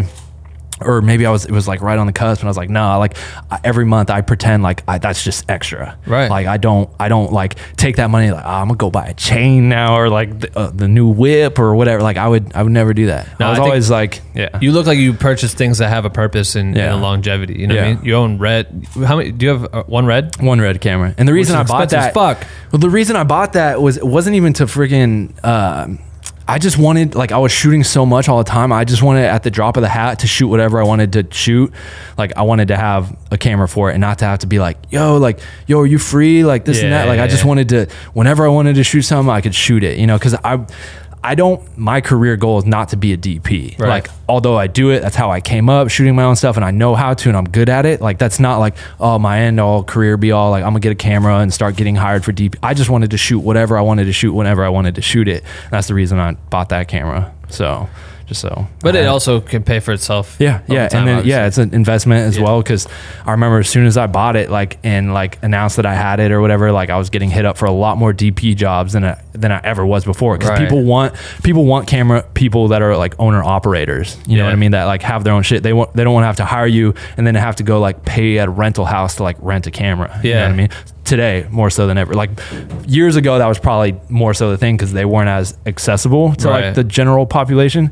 But now it's just you're not getting hired unless you own the camera. Yeah, which is tough. Tomorrow I'm doing a video for the Goo Goo Dolls. What? Yeah, random, super random. But they asked me, they're like, yo, do you have a second shooter? And I was like, yeah. And they're like, oh, he needs, make sure he has his own camera.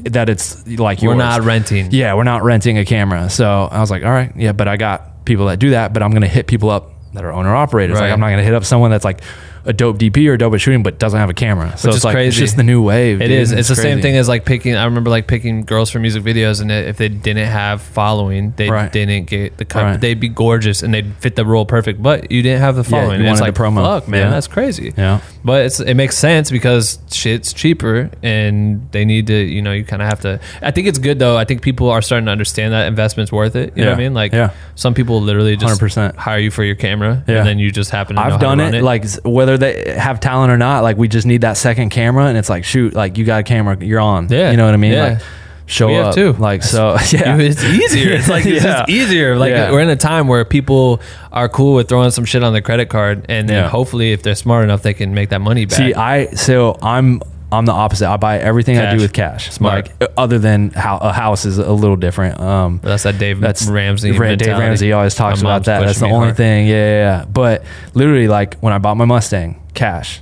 Red, cash. Like everything that is not a house, I make sure I have the cash and buy it, because I don't want to pay that interest over time. And like, what if I'm take the chance that I'm not getting, like, and I'm yeah. paying extra, or like I can't pay it off? Like, you just, I personally don't want that opportunity of like being potentially fucked in right. that way. So yeah, literally the only thing like I'll like do with that is like, yeah, like buying a house. But yeah, it's Dave. I don't listen to Dave Ramsey, but my girlfriend listens to him. Like every time I get in the car and she's like driven it before, I like turn on the car. Loud as fuck. It's just Dave Ramsey on the radio when I turn it on. Now this is like, why you want to buy a car in cash. Okay, guys, this is my mom listened, but she was just putting me on to a bunch of Dave Ramsey insight. Dude. I was like, okay, shit. Yeah. She's always talking about him and stuff. It's funny. Yeah. When I was like, when I was going to move with Andrew and, yeah, way out in the Valley, I was like, fuck, I gotta get a car, because I drove my shitty ass high school car out here. Yeah, yeah. It's like dead as fuck. It doesn't yeah. work. I'm like, I need to get a car if I live out in the boonies. And then I was like, all right, I got a lease, I gotta do all this shit. And I was like, YouTube. Yeah, he's popping up and just spilling his guts. Yeah, and I'm just like in the shower, like washing my hair, like, this dude's smart. This dude's smart as fuck. Yeah, he just told me why not to lease a car. Like right. fucking genius. Yeah. All right, cool. But yeah, okay, yeah, that's a good resource too. Listen, yeah. I mean, I don't know enough to like recommend that, but I know enough people that are like praise him or what he talks about. So yeah, go, I guess go check that out. See if I should get him on the podcast. Advice. That'd be crazy. Dave Ramsey. Yeah, shout out to the goat of this shit. Okay, so I feel like I covered a lot of this shit, dude. Industry jump. Industry jump. Talk about that. Do you have so yeah. many businesses? Fuck. Yeah, aerial stock too. If you need the most affordable and dopest aerial stock footage on the internet, aerial stock. How are you collecting that? It's done per sale. Each clip is sold $25 each, no matter what. It doesn't matter the clip. So it's like, so user submitted, and then they get a percentage if their clip sells. That's dope, and that's it. But right. like, there's just too much.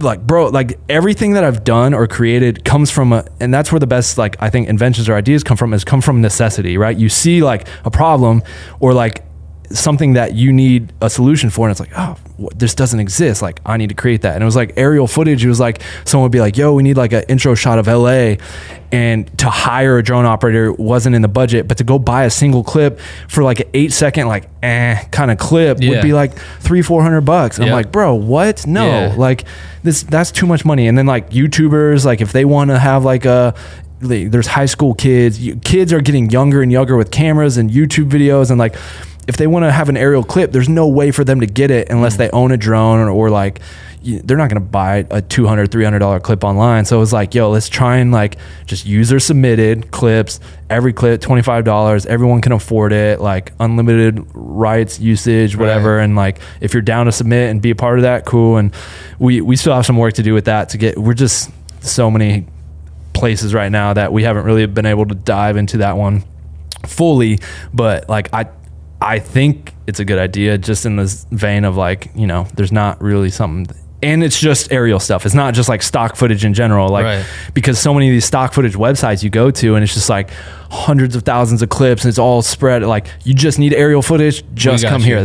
That's all we do. Right, aerial footage. You need, and so how? What's your strategy with all these businesses when it comes to marketing? Like, say an aerial site, I would assume it's very crucial to throw a shit ton of money into ads. That's what we're gonna have to do for that one. Right. We haven't done it yet. Like we just got it up and running, and like have talked about it and be like, hey, it's live, but we haven't like done like heavy marketing on it or what's anything. Your approach been for like the prisms and like so that's a good question, because it's been mainly like word of mouth through like me and just being like, yo, like go check these out, and then putting up like a Instagram video and then running a promo on it, whether it was on Facebook or Instagram.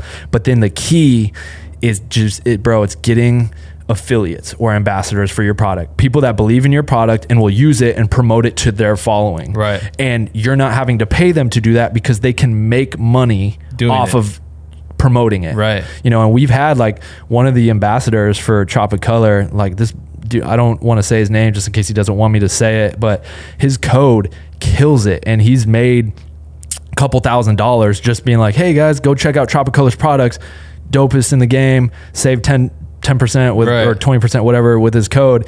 And then we pay him, you know, when he gets sales with his code, we pay him a percentage of that sale. Right. So it's like there's no cost to us because we're not like having to market or pay dollars on that or pay him, but he can still get free products from us and make money promoting. Yeah. And so it's like a win-win for both parties. They can make money and get free stuff, and we can make money. Right. So it's like a fair. So that's, I feel like that's like one of the best ways is like ambassadors or affiliates that, one, depending on their following, you can either pay to like kind of promote you, or just finding that fair balance of like, yeah, this is enough for me, you know, and kind of that win-win situation. Like, cause we don't really put that much into like ads, Facebook marketing. Like I've always wanted to keep it as organic as possible and not like put it in front of people's faces too much. Yeah. But I feel like there is a lot of potential there that we haven't even like tapped into yet, you know? And I'm not like a wizard with like Facebook marketing or Instagram marketing, but I feel like I have a decent grasp on it. But like if we wanted to, we could probably bring someone in who knows really what they're doing, and it could like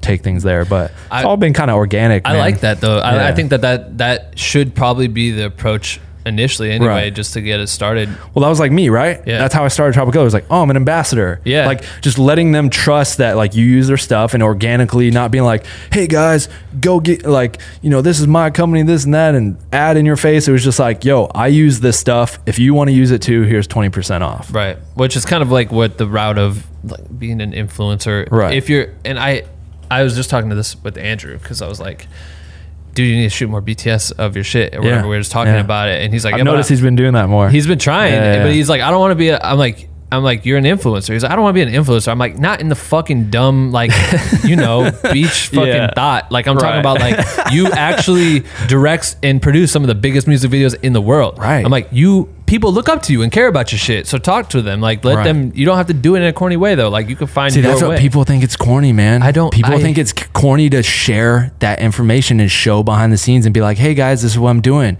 And that's why I said, I feel like some people like look at me as like, oh, I'm not a professional or this or that, because I'm like sharing information, making YouTube videos and BTS and like, hey guys, check this out. It's like, bro, there's nothing corny about trying to help people ever, and also help yourself. Love like that. What you mean? Like what's corny about that? Exactly. Like, but I think it gets, like you said, like Andrew was kind of like, oh, I don't know if I want to be the influencer. It might be kind of corny or whatever. And it's like, I think 90-something% of people look at it that way, you know what I mean? And I think it's fair if you're, all right, cool, you want to do traditional route, it is what it is for some people. But like for the people that talk down on that, like if you're literally like the people you're saying like, oh, you're not professional, all that shit, it's like, man, okay. But at the same time, like people, like when a preset comes out or something comes out and it's even free or whatever it is, Video Copilot was making all kinds of fucking amazing tutorials back in the day. Oh, yeah. There's lynda.com that's doing all this shit, and we use that shit to learn. Right. What's the difference between them just having a fucking pro looking website that's, there's no real like leader of it, it's just like a name, right, versus someone that's just like, hey, I also have knowledge, I can talk about whatever. Like let me think, Justin Odisho is like a fucking great tutorial dude. He doesn't do anything in the industry. Right. He's never edited one music video. Right. That I know of, but anyone that's of stature, right? Yeah. But everyone that does edit music videos for fucking legends watches his shit. Yeah. They watch his shit. Or won't like, do what he's doing because again, they feel like, oh, that's like down here, you know, kind of thing. Like, what? But still, I guarantee you editors, I found myself, I was like on tour, I remember trying to find, I was like, fuck, how do I key this one thing out in After Effects? How do I do that shit again? YouTube, boom. Justin Duchamp pops up. I'm in Germany watching his video. I'm like, yo, what the fuck? That's crazy. But I'm watching a dude who just loves teaching. Yeah. And that is not That's not a problem. Well, see, I love it too, because like, man, when I make any sort of like YouTube videos or tutorials, or even just share information and maybe an IG caption or story or whatever, and people are like, yo bro, like you literally like changed my life or helped motivate me to like get through film school, or I don't have to go to film school because of you, like you're helping me like become the, like, bro, that's awesome, like to hear that, and like makes you feel so good, like that you're like inspiring people to be the next you, or like be the best them, and like, or like maybe they don't have money to go to film school, but because you share what you share, like they can do it, right? Like that's cool to me, and it's there's nothing corny about that. But if people want to say it's corny, whatever, I don't care. Fuck we just so we just now inspired by you, like haven't seen you do this for over the years, like you making guides, right? Oh yeah. We were sitting here, I like started early on, like I've even when I went to your store one time, I was like,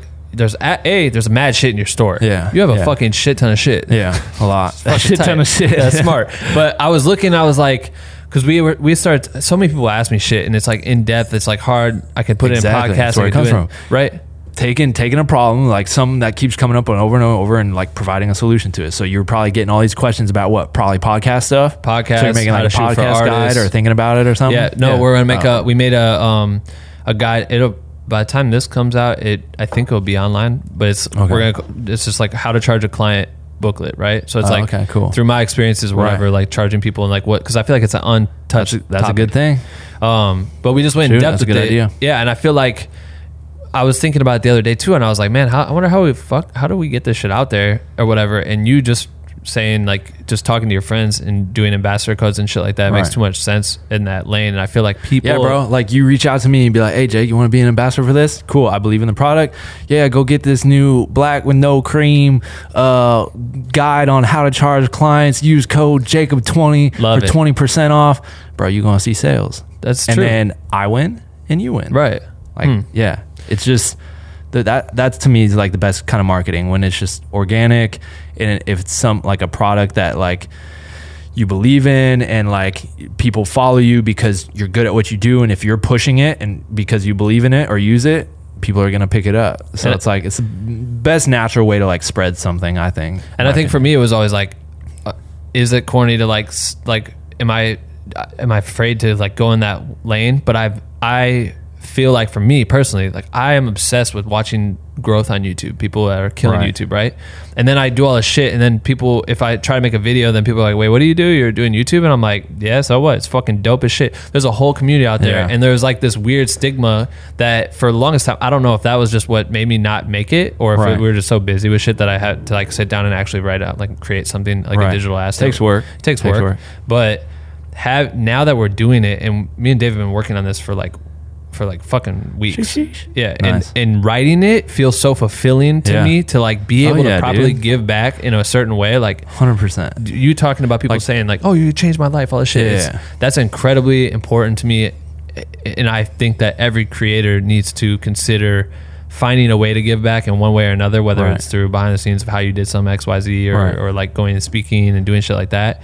It makes you money. Like, you should be able to make money for what you do and helping people, like, do what you do, but what you love. Yeah. Like there, you shouldn't be corny for like taking something you love to do and you're good at and like making money off of it. Like that's what, like, that'd be like someone who like is a masterful painter and like, you know, paints, but they don't want to teach a class on how they paint because it's corny. They're going to make money in that way, teaching other people how to master painting. They're never gonna make your paintings. Yeah, you will always continue. I've always said that. Like I lay out in my book like a bunch of business stuff, but how I shoot my videos, how I edit them, like my favorite styles of shooting, this and that. And I'll have people like, yo man, loved your book. You know, like always keep it with me. I've read it front to back, blah, blah, blah. Check out this new video I did, inspired, like after I wrote, and it looks nothing like what I would do shoot. Like it's just no matter how much you teach someone or show someone how to do something, everyone's going to create the way they would create, and they're not you at the end of the day. Like, I don't know. I think people get caught up in maybe being like, oh, they're going to like take over and they're going to take work from me, or it's corny, or like, feel like, they're going to like chop themselves off at the legs and like help other people race past them or something. I don't know. It's a weird, I've never felt that way. Yeah. It's like, you're good. You're always going to be like, as soon as you make something that's fire and no one else has done it, everyone is dissecting that motherfucker and they're figuring out how you did that shit. Right. Like Gibson goes and does a Gibson Hazard video, and every kid wants to make a Gibson Hazard video. And they're like, oh, fuck, how do I do Cinema 4D? It's, well, you download it, and then you learn how to use it, and then you fucking get creative. Like, you might not have Drake photos or fucking, you know, footage with the goats, but, like, you could still do what these people do. Like, it's not hard, but I always feel like it's a weird thing to hinder it, and I applaud you for finding a creative way to, like, give back constantly. Like, constantly. Yeah. Whether it makes you money or it doesn't. Like, I'm sure you've done a million things that don't make you money that give back, and no one even knows that shit. No, 100%. Like, and that's the other thing too. Like, if I do stuff, like, I mean, I've like, I don't even want to say it, but I've like donated and stuff to like creative foundations and art foundations and stuff. That's like, so kids can like, but I never went on like YouTube or Instagram, like, hey, yeah, I just donated like this much money to this, you know, children's arts thing. And like, it's just not, you know, what I would do or want to do. Like these, you know, a lot of YouTubers would be like, oh, I bought my brother a car, and like they filmed the whole thing and whatever. But I mean, like speaking at my old high school multiple times, I'm going back there in September to just talk about like my journey and how they can like don't listen to anyone if they're telling you like you can't do shit. Like I was you at one point. I didn't have a camera, freaking just a little kid that liked to put pictures into motion, and then I found out how to put it on a computer, and like I didn't have like some special end. It's not like I was like born and raised in Hollywood, super wealthy by a rich or by a director who's done that. Like I had to find my own way, just like you guys. And yeah, so I love just, that. You know, I'll do stuff like that, and I have like a mentorship program where like I mentor people and help them and let them on my sets and connect people. And I've had a lot of people through that like connect with certain people and like go on. Like one of them, Alessandro is doing like a lot of stuff with Andrew right now. Oh, dope! Actually, like he BTS did the BTS stuff. Oh yeah. I don't think I've met him yet. He's cool dude, Italian dude, and he's a funny guy. There you go. But yeah, I mean, I have like a mentorship program that like I charge for it, but not what I could or should, but it's not all about that. And like the way I like to put it is like there's like those, you know, what's it called, the Tony Robbins and like these guys that do these events where they speak to hundreds or thousands of people, and I don't know what tickets are to that thing. $3,000 for Tony Robbins. What? How many hours to go listen to him talk? I mean, that motherfucker goes hard though, I guess. Right? No, for sure. I'm not discrediting him in any way, but I'm just saying like you go listen to him talk for a few hours, and that's what it costs you. And like my thing's nothing close to that. I give you my phone number, my email, we can talk, you come to my sets, we'll hang out, like I'll help you in any way you like. And it's just like for 6 months, like, you know what I mean? Like, it's just like, I don't have to do that. You giving out the phone number? Oh yeah. So I don't think a Beehive fan would fucking track my ass down. Yeah, that probably wouldn't be good. I'm giving him a Google number. So yeah, I enjoy. That's incredible. I enjoy helping, you know. But you should also like, you know, get your money and get paid for helping people too. At times, you know, when it's right, and you know you're teaching people how to do what you do. It's like, again, like people go to art classes to learn to paint. Like they're not free. I mean, you might find some like free ones or whatever, but. Like it is what it is. So, but yeah, you should always help people out. So I do like a Q&A experience that's like on our Patreon channel. So I'm going to switch to that shit. Okay. Yeah, it's just like an exclusive thing for them. Exclusive. Which I want to talk to you about more finance things. Cause I think a lot of people, you're the goat with fucking making bread, and I want to get a little deeper into that, and then they ask questions too. But, before I end it, the last video that I just saw you on was shooting for, MGK. Yeah. Travis Barker and Youngblood. Yeah. You were running like B-cam handheld all day. What was, can you talk a little bit more about that day? Just cause it's relevant. Yeah. I mean, it was a fun day. I got like, I actually wasn't even supposed to be there. I was like going to head back to Arizona, and Andrew called me literally like the night before I was going to drive back, and was like, yo, what are you doing Saturday or something like that? And I was like, nothing, but I was going to go back to Arizona. He's like, oh, I need you for B-cam. I need you handheld on this MGK video. I was like, done. So it showed up, and that was kind of my job for the day, was just to run anything handheld. So I mainly did, because the first part of the day was like all Movi stuff. Corey was running Movi, but then like the concert stuff was all like just handheld, using my creative movements and energy to capture, you know, up on ladders and the shit. Scene up on a ladder at one point. Yeah, luckily I didn't fall. That would have been drastic had I just toppled, bro. Oh man, especially with all that equipment. Waz was climbing up a ladder, and he like It almost down. Yeah, they're not safe. It was wobbly. Luckily, yeah, it was. But I got balance. I got core strength. So that's right. Get your weight up, and then you'll be good, and you won't fall off ladders. Yeah, you know what I'm saying? Pussy. So, yeah, fucking pussy ass DPs, and second unit. Yeah. Fucking get your gains. Yeah. But no, it's fun. Yeah, and I had fun. I just ran BCAM and.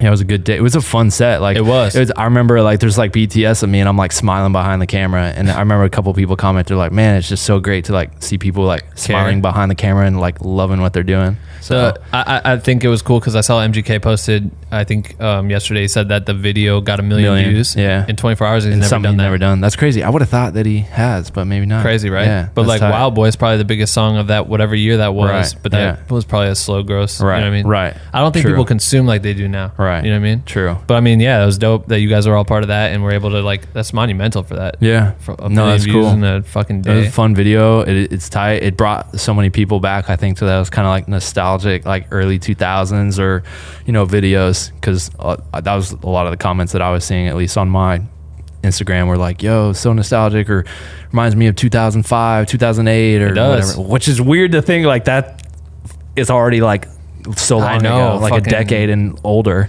like that's pretty. Yeah, it's wild, like the high school emo, like punk shit, like that they did. It was dope. Check out the video. You gotta listen to it. Yeah. But yeah, I just wanted to chime in on that. But this was great, dude. You fucking killed this interview. This is fucking awesome. Did I? I mean, I feel like we could do a 10.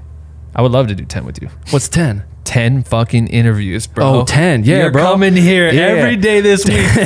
Knocking them down. 2 times a day. I love it. All right. So before we switch over to the Patreon shit, I always let my guests pick a hashtag, right? You pick a hashtag, and what I tell everyone to do is go to Jacob's Instagram and tag me on whatever his most current post is when you're listening to this right now. Okay.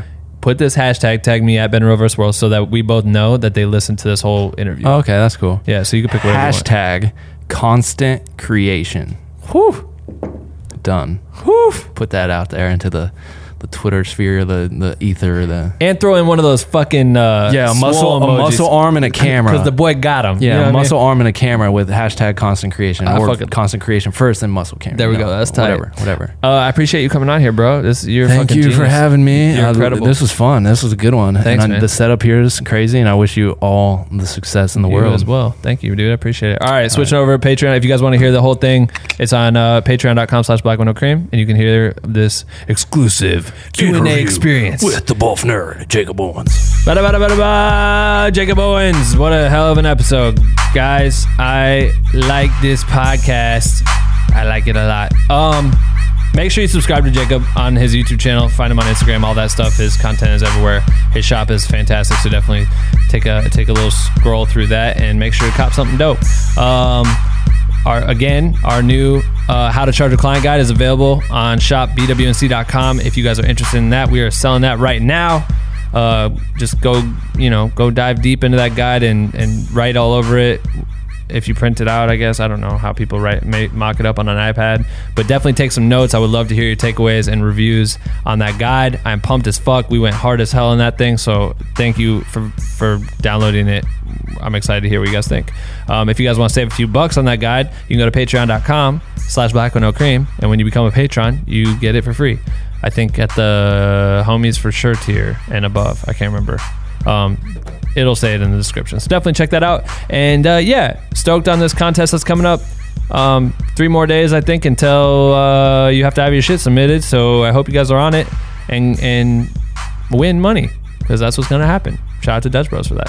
All right, cool. That's it. See you guys on Wednesday. Yeah, bye.